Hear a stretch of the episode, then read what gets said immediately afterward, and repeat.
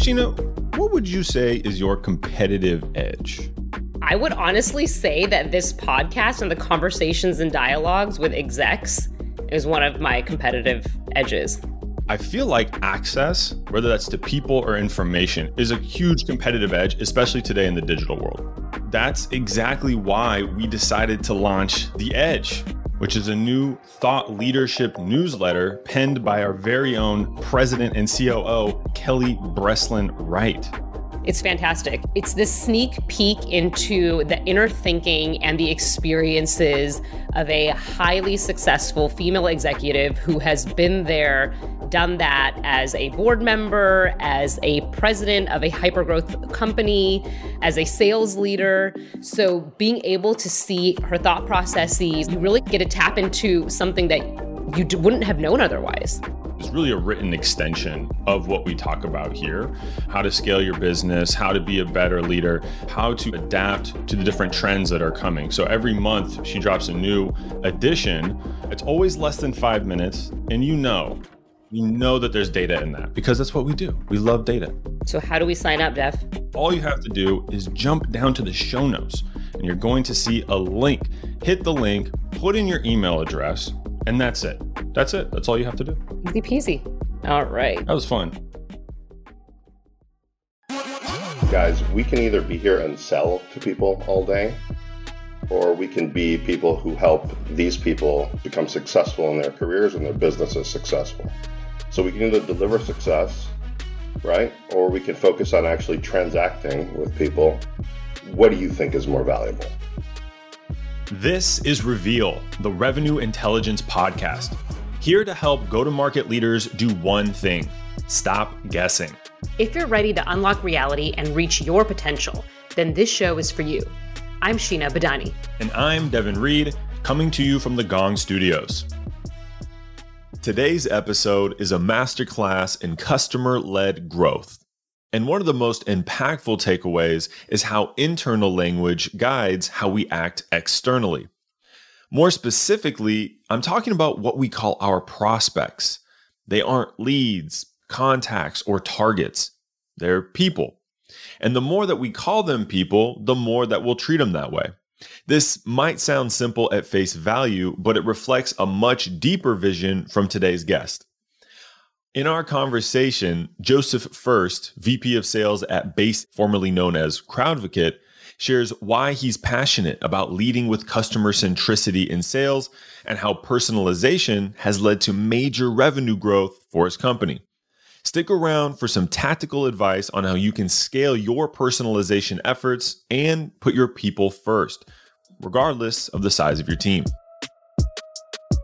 So, Base, formerly CrowdVocate, has experienced impressive growth over the last three years. Can you tell us a little bit about that growth that you've experienced and maybe what you attribute it to? So, at our core, what we are, for people who aren't familiar, is we're a customer marketing platform. And what we do is we centralize and automate, you know, customer marketing advocacy and reference programs to really support rapid expansion and scalability. So, what that really means is, is that we have a software, we have a set of solutions that's designed around helping give maximum value to your install base while also extracting maximum value from your install base to the top of the funnel. So, in terms of what our growth is really all about, I think number one, it's all about having a mission and a vision. I think our CEO, Gal Biran, has come up with a really expansive mission for the business and a very, very broad kind of roadmap in terms of where he sees things going. And that mission is really centered around, and I'm going to give you an easier abbreviation to use than customer centric is all about what we call customer led growth. So CLG, right? Which is all about acknowledging that if the install base is the company's most valuable asset, then tools that engage and really add value and encourage advocacy and references are included in that. It really encourage people to help create content, promote your brand in ways that influence the top of the funnel this is really one of the most strategic things that you can do to grow and solidify our business. And I think we're sitting and acknowledging this. We acknowledge this as a company at our core. And really, our mission is to take the people who sit within those customer marketing type roles, like references, like advocacy, and others, and really help empower them to become, you know, the most strategic arm of marketing. And for us, I think that's catching on to that mission and that vision, like a movement internally is what's really guiding people forward. And there's almost nothing better when you're sitting in this like really interesting, vibrant, growing startup. You know, I hope everybody who's in sales has the opportunity to feel that and you feel like you're a part of moving something forward. Love flow state. Any anything I can do to get closer to it, I'm about it. Okay, so I was going to ask you to define customer centricity because to me it kind of could be a bit of a buzz phrase. But I did a little bit of research on you and I saw on your banner on LinkedIn community led growth, CLG. I'd never seen that before. Is that the same thing or how is it different? And is that something that you and Base AI came up with? Yeah, so it's really for us customer led growth, but it's the same concept. You're right. It can be a buzzword like so much of what we do in the sales industry and tech. But for us, what customer led growth really means is first, it's a practical definition. It means that we help use your install base to feed the top of your funnel. So, literally, when we talk about customer led growth and customer centricity, we're talking about an approach tactically, strategically, which is about using essentially, you know, forgive the term, that asset of your install base, not just to sit there and wait to be sold to in this sort of perpetual sales cycle, but to add value to them in ways that we do, for example, through our tools and solutions. I'm not going to go into in detail, and then encourage them to also reshare advocacy, content, videos with other people that are really going to help them actually use that solution better and optimize their business. It's really about that approach to it, and then taking that information and allowing it to influence the top of the funnel. This is what I think real customer centricity is about practically, from that pragmatic point of view getting that install base to influence the top of the funnel. I mean, that's that's the most pragmatic thing you can do in terms of being customer centric. There's a business culture component too, and I think that you know when we talk about customer obsession, it's about from a sales point of view, not viewing people in terms of customers or prospects entirely. It's really about partnership and seeing our addressable market really as a community. And when we view them as a community, our approach shifts. So we're not just seeing them as targets, prospects, suspects that we're going after to try to bring them into the funnel, to try to, you know, twist their arms to buy our software, to hound them and really get them to give in and just see us as being the best by being in their faces 24 7. We're stopping, we're taking a step back. And what we're saying is the people who are in these roles, they're our people. That's how we talk about them internally. We say our people. What will our, our people think about this? And someone who was a new employee said, "You keep saying our people." Like they didn't know what that meant. And I was like, "Oh, I'm talking to our customers, to our install base, to our market, the whole overall vibrant community of people who this business literally exists to support." And so when we start viewing them in that way, we start viewing them as people who we have to partner with. And partnering is all about being consultative. And I think a lot of the consultative piece that we have, we're very lucky. Our CEO, Gal Biran, he was essentially, you know, a marketing consultant for many years before forming this business and working at other large companies. But his approach as a consultant is really, really well refined. And when he was in the sales process with prospects, explaining to them, you know, the advantages of the tool, he's not just helping them understand how this tool is great, how it's wonderful he's giving them a vision for how they can execute their jobs in a massive way. And so what we found there was is that he's really someone who can not only amplify the problem and the solution really in an effective way for the customer, but he's someone who adds real value because he's giving advice and being very casual as he talks through it in a way that people can digest. So that philosophy of being ready 24 7 of being prepared to accept all people who come our way as our people who we need to help.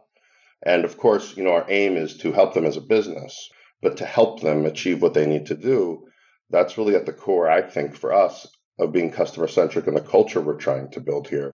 Target audience never felt quite right when you're talking to somebody, so you know. But yeah, calling a person a target, I think you said suspect, which was new to me. That's an even older term I'm pulling out for you. But yeah, that's like even more indicative of kind of viewing people in this kind of objectified way instead of viewing them as people who need help. I'm a big proponent of the words and phrasing that you use every day, especially internally. They're going to either reflect or change the meaning of what you're trying to say. You know what I mean? And I think a lot of times it kind of bleeds externally of like, yeah, if you call someone prospect, prospect, target audience, target audience, you're going to start viewing them as a thing and less of a person. I'll give you an example. We had a conference we came back recently, one of the first in person in a while for us. And we have the list of leads, right? The leads, where are the leads? And I spoke with my team, who are people who uh, we've recruited because they understand this language so well.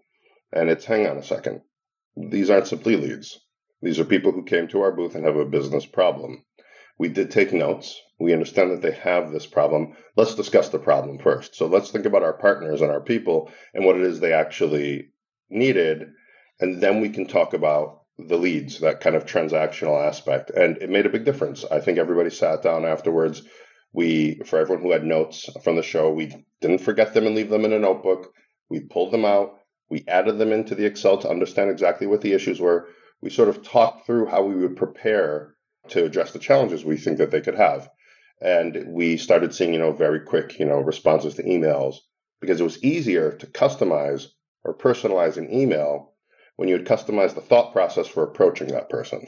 Well, I like it too. Is you're doing some of the kind of uh, the unscalable things, like taking handwritten notes, putting them into a cell doc, actually looking at them, like not not just a drop down of three problems, adding that additional layer of context per person, and, and just reminding folks, hey, yeah, these are humans they made a decision to come to our booth and invest time with us. Let's reciprocate that. Let's make it worth their time with the way we interact with them afterwards. Part of that is also acknowledging that, you know, guys, we can either be here and sell to people all day, or we can be people who help these people become successful in their careers and their businesses successful. So we can either deliver success or we can focus on actually transacting with people. What do you think is more valuable? and that's sort of the conversation I have. What do you think makes more sense? What's the approach that works right for you? And so, basically, in order to really kind of make sure that that approach is inculcated in the team, we make a significant component of our compensation based on those behaviors. If we see you going above and beyond in a few key areas, we're going to reward you in that way too, because that's really helping build the mission and the brand. I'm curious, Joseph, what are some of the reactions of your oh I almost said prospects and clients. You're already teaching me of your people when you have this approach to them. What is that kind of market feedback that you're hearing? I mean, I think the market feedback we kind of touched up front. It's about the fast growth that we've gone through. I can't go into the details on those numbers, but that really is the result for us. We engage within our community. Our people who we are interested in doing business with are some of the most kind, authentic people who I've ever worked with in business. They're people who are in marketing frequently and who are customer focused. That's a very, very unique person within the whole go to market. It's someone who really cares about not only making the customer successful, but about making other people internally successful, making the customer's business successful, and partnering with them too. So I think we've created a lot of great bonds uh, with our community, with our people. And the result is the revenue and the growth that we've been seeing so far in the last year and a half. And the fact that, you know, we're we're able to really engage people in a really profound way. We're able to help people with their requirements documentation. I have AEs who will spend a substantial period of time working on defining of requirements. This is one of the later funnel kind of metrics that I tick off to be able to track to start measuring and figure out, you know, how scalable is that? How much will it help? And that can be time consuming. That's why we save it for a specific time in our choreography. And one of the other things that I'm tracking too there is how much individual personalization are you using in your presentation or demo? How do you balance the resources, right? With like knowing, hey, we need to have scalable, predictable revenue, but at the same time, we're going to do unscalable, maybe unpredictable things to kind of get there. So maybe you can kind of help reconcile that a little bit of maybe how you view balancing some of those different things. So there's two or three things that we do to help us balance that. Number one, We've got, you know, a really nice amount of inbound lead flow. That makes spending time on personalization of things like presentations a lot easier. Two, with the items that aren't coming in inbound, we have a really detailed and really highly curated target account list that we work on for each AE. And we also have, you know, an outbound approach inherent within our culture. So once we're able to focus the personalization on inbound for the presentation and the personalization on the outbound for the target account list, then that really creates a very balanced context for where we're using that personalization. You can't personalize every email. You know, we do distinguish between personalization and relevance. And over years and years and years of testing personalization and relevance, and again, I, I don't really have a, a clear kind of distinction for you, but I think every AE who's out there knows that every BDR out there knows the difference between you know what it takes to do a highly personalized email that you spend an hour on preparing versus creating a pretty well tailored template that feels conversational and geared towards maybe a particular industry or role or title basically just changing the person who it's going towards relevant information. That's much more scalable. So we do we do try to push on that and it's a learning process too at the moment. I think because you know we are fast growing business but we're still a relatively small team. We're around 45 people today. In that type of environment we want to grow quickly and growing quickly for us means really connecting with our customers early on. So, in a way, yes, for a 100 person sales team to be doing that might not be as scalable.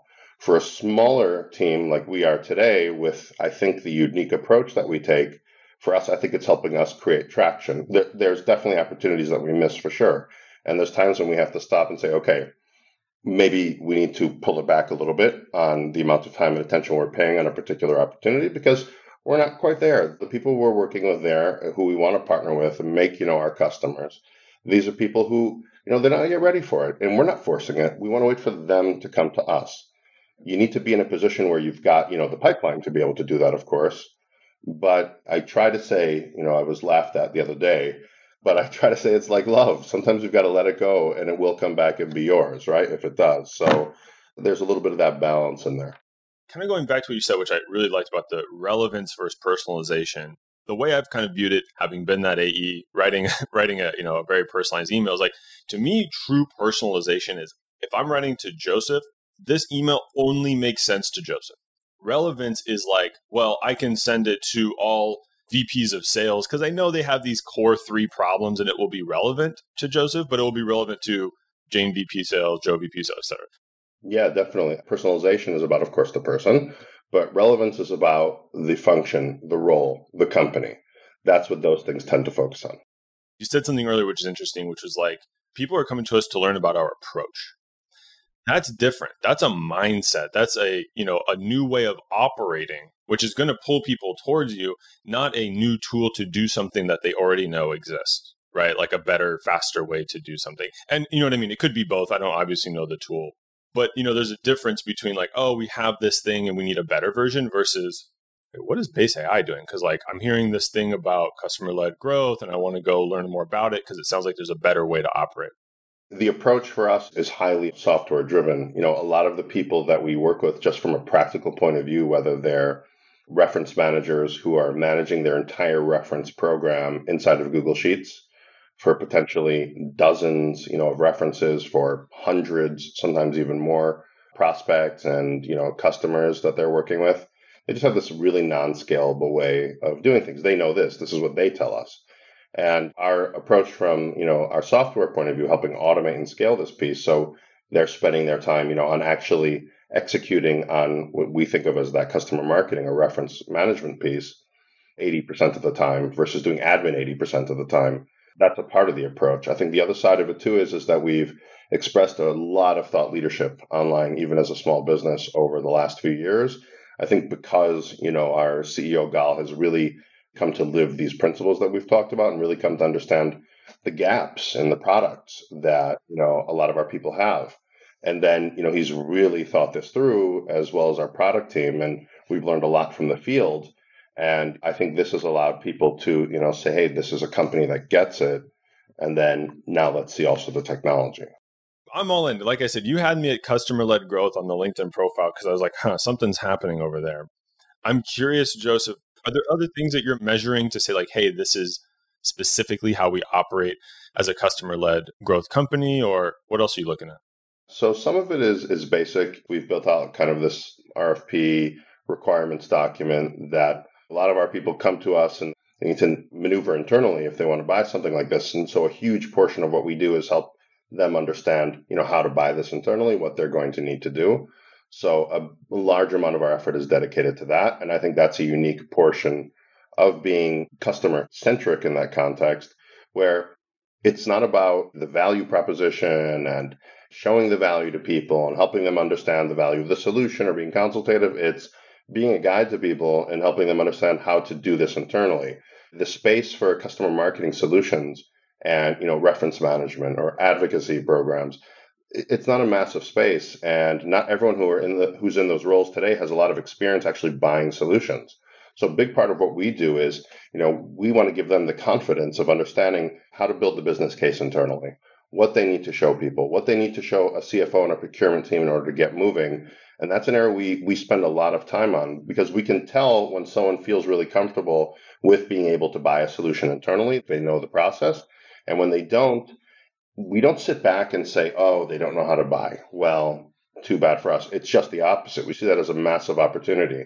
So, one of the things I look at is for our later stage pipeline and how many of these deals and how many of these opportunities actually have you actually helped come up with requirements and build out the business case for them and, and we have a, a tool that we built internally that we use for that but how many have had that and we look at the metrics on those and we know that those are going to close at a certain point by over an 85% rate so we know how important it is to have that could be other factors too you know we're still young we're learning a lot but that to me is a big one for the late stage for the earlier stage pipeline, it's about how much personalization are you putting into that presentation? I want a slide. I want you to come up with a slide. I want to see what you've put in there based off the discovery that is going to speak directly to what it is you think they need. Where do you think the gaps are in their understanding about how to approach this? Whether it's understanding, you know, how to manage it, how to deploy it. And then finally, I think the, the simplest one is upfront. When we talk about those target accounts per rep that we have, we have a very fixed amount of them. And I do expect that on each one of those accounts, and we have a weekly session where we review it. We're small enough where we can do that. You know, I want to get a sense of not just why this is a fit, that I usually understand pretty much immediately because of how we curate the list, but I want to understand what the business logic someone's going to be leading into that account is if they're going after it outbound. So those are pretty much three ways I'm tracking it. Base AI is definitely not the only brand seeing success with personalization. According to Crescendo, 93% of companies with a personalization strategy experienced growth last year. Like Joseph said, this personalization can be anything from personalizing one slide deck in a pitch to crafting a totally custom email to grab the attention of the person you're reaching out to. At the end of the day, sometimes you just need to put yourself in their shoes. Think of how you would want to interact with someone trying to sell to you. I'd be willing to bet that you'd love to be treated like a human and not a lead. Now, let's get back to Joseph's advice for how to scale these personalization efforts, even if you've got limited resources. Joseph, I imagine that our listeners are excited, they're bought in, they see the vision, they know what to measure, but how do we get started? This might be the question. So maybe let's start with this. How do early stage startups faced with limited resources get customer centricity right from the beginning? First and foremost, this is a principle that I feel pretty strongly about in terms of sales management that I think works in this area pretty neatly. And we're talking specifically from the sales, you know, the commercial side of the business, the go to market. The first thing is that sales can, even in startups, and especially maybe in startups, sales can become an isolated function to an extent where it might very early on be a business that's created by people who don't necessarily understand or know sales. The salesperson gets hired, and the expectation is kind of like sales is magic. Go sell, make the selling happen. And the challenge of that is, is that it's a very isolating approach. And it sort of says sales will create its success by itself. And to me, that's not the case. To me, it, it does, to borrow a term, take a village to really, really get sales done, to get customers on board, to be able to deliver value. And for us, it's all about everybody having leading and lagging indicators directly connected to revenue. I don't want to be in a world where someone thinks, well, that's a sales job. We've given them MQLs. Let's argue over the definition of an SQL. I just don't have the time or the patience for that type of thing. And I don't think our people do either. They want us operating in a really efficient way with them to help them get what they need, whether it's creating content and value added webinars and podcasts that are going to help them do their job much better, or it's just being, you know, to the point when they want something. So I think that's the first thing about being customer centric as a business.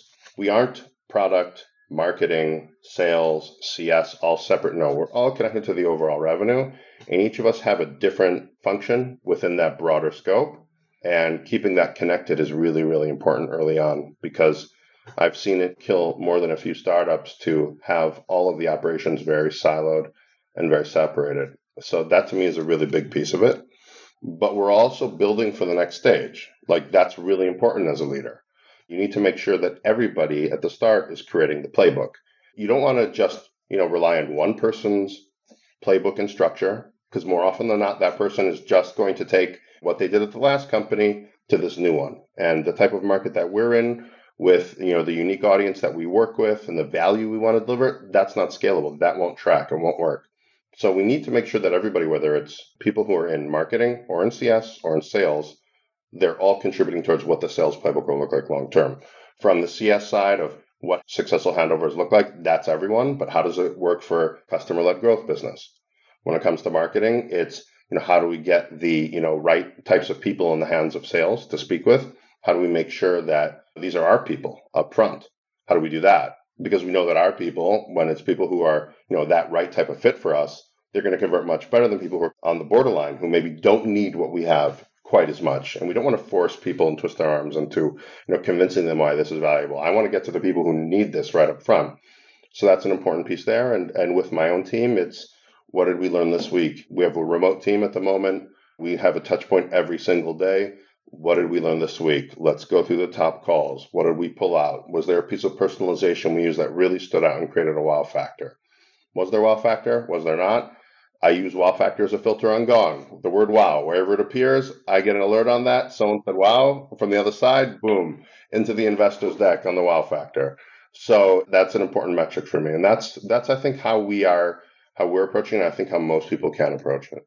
And so now I'm curious, like which which is harder, Joseph, in your experience, being customer centric as a large enterprise organization or as a startup? I have to imagine there's kind of I'll say pros and cons, but really, you know, things that are easier versus harder for both. That's, I think, a really good question. So in in the early startup, I think you know the ability to have this kind of well-oiled, closely knit team aligned with a specific mission and vision, very motivated by that as a driver is huge. Obviously, if you can capture that. As an organization scales and the people change, people come, people go, it gets a lot harder at scale to do that when it comes to you know the types of tactics that I've talked about. And so there is that kind of lack of scalability there in that at certain stages. And that's where you need to be able to come in and use the functions that support that kind of customer level focus, whether it's internal teams like your enablement team, obviously, or say product marketing teams, or customer advocacy, loyalty teams, you know, reference management teams, people who are engaged with speaking with the install base you know, making sure that those people are constantly able to add value to how sales approaches things and influence the playbook really very directly. I'm a true believer at this point. I know that aside from the employees, the install base is the most valuable asset your business has. If that's the case, then you've got to figure out how to leverage that for the top of funnel. And then you've got to figure out how to leverage that for the sales playbook too. So I think it's a little easier to summarize there for larger businesses because they have access to so many different types of tools and solutions and roles that they can bring in. And that adds in a unique layer of support for being customer oriented if you're able to go to those customer centric roles, in particular customer marketing roles, and take what you know they're learning and put it into the top of the funnel, not just in revenue, but in advice for how to sell. Well, Joseph, this has been, uh, dare I say, a master class of uh, customer led growth here. Uh, I'm going to ask the question we ask all of our guests. Joseph, how would you describe sales in one word? partnership. It's kind of an old kind of hacky sales thing that we say people don't like to be sold to, but they love to buy and they buy from someone they trust. I think the better way to say that is people buy from people who really do make an effort to partner with them, right? Especially in tech. People are coming to me and us, and they want to buy the solution and they want to buy the partnership we're bringing to them. And when people are buying solutions, you're putting your neck on the line. You're going out there buying, you're spending, you know, thousands of dollars on a software. You're taking the resource internally, get it deployed. Something that I try to tell every customer, I understand that this is an investment. I understand that, you know, you're going out there and, you know, you're putting your reputation in line with every piece of software you buy. And I understand that. I've been there. I've done it successfully. I've done it unsuccessfully for myself personally as, you know, a sales leader. And I know what it means to fail doing something like that. And because I understand that well, and because of just who we are as a business, you're going to have my support in creating our support in general, but my support specifically, my partnership, and making this successful 10 times out of 10 in the business. So for me, that's what it's all about just partnering with them to make them successful in their roles. If you want to see how revenue intelligence can help improve your go to market effectiveness, head over to gong.io. And if you like what you heard today, give us a five star review on Apple Podcasts, Spotify, or wherever you're listening.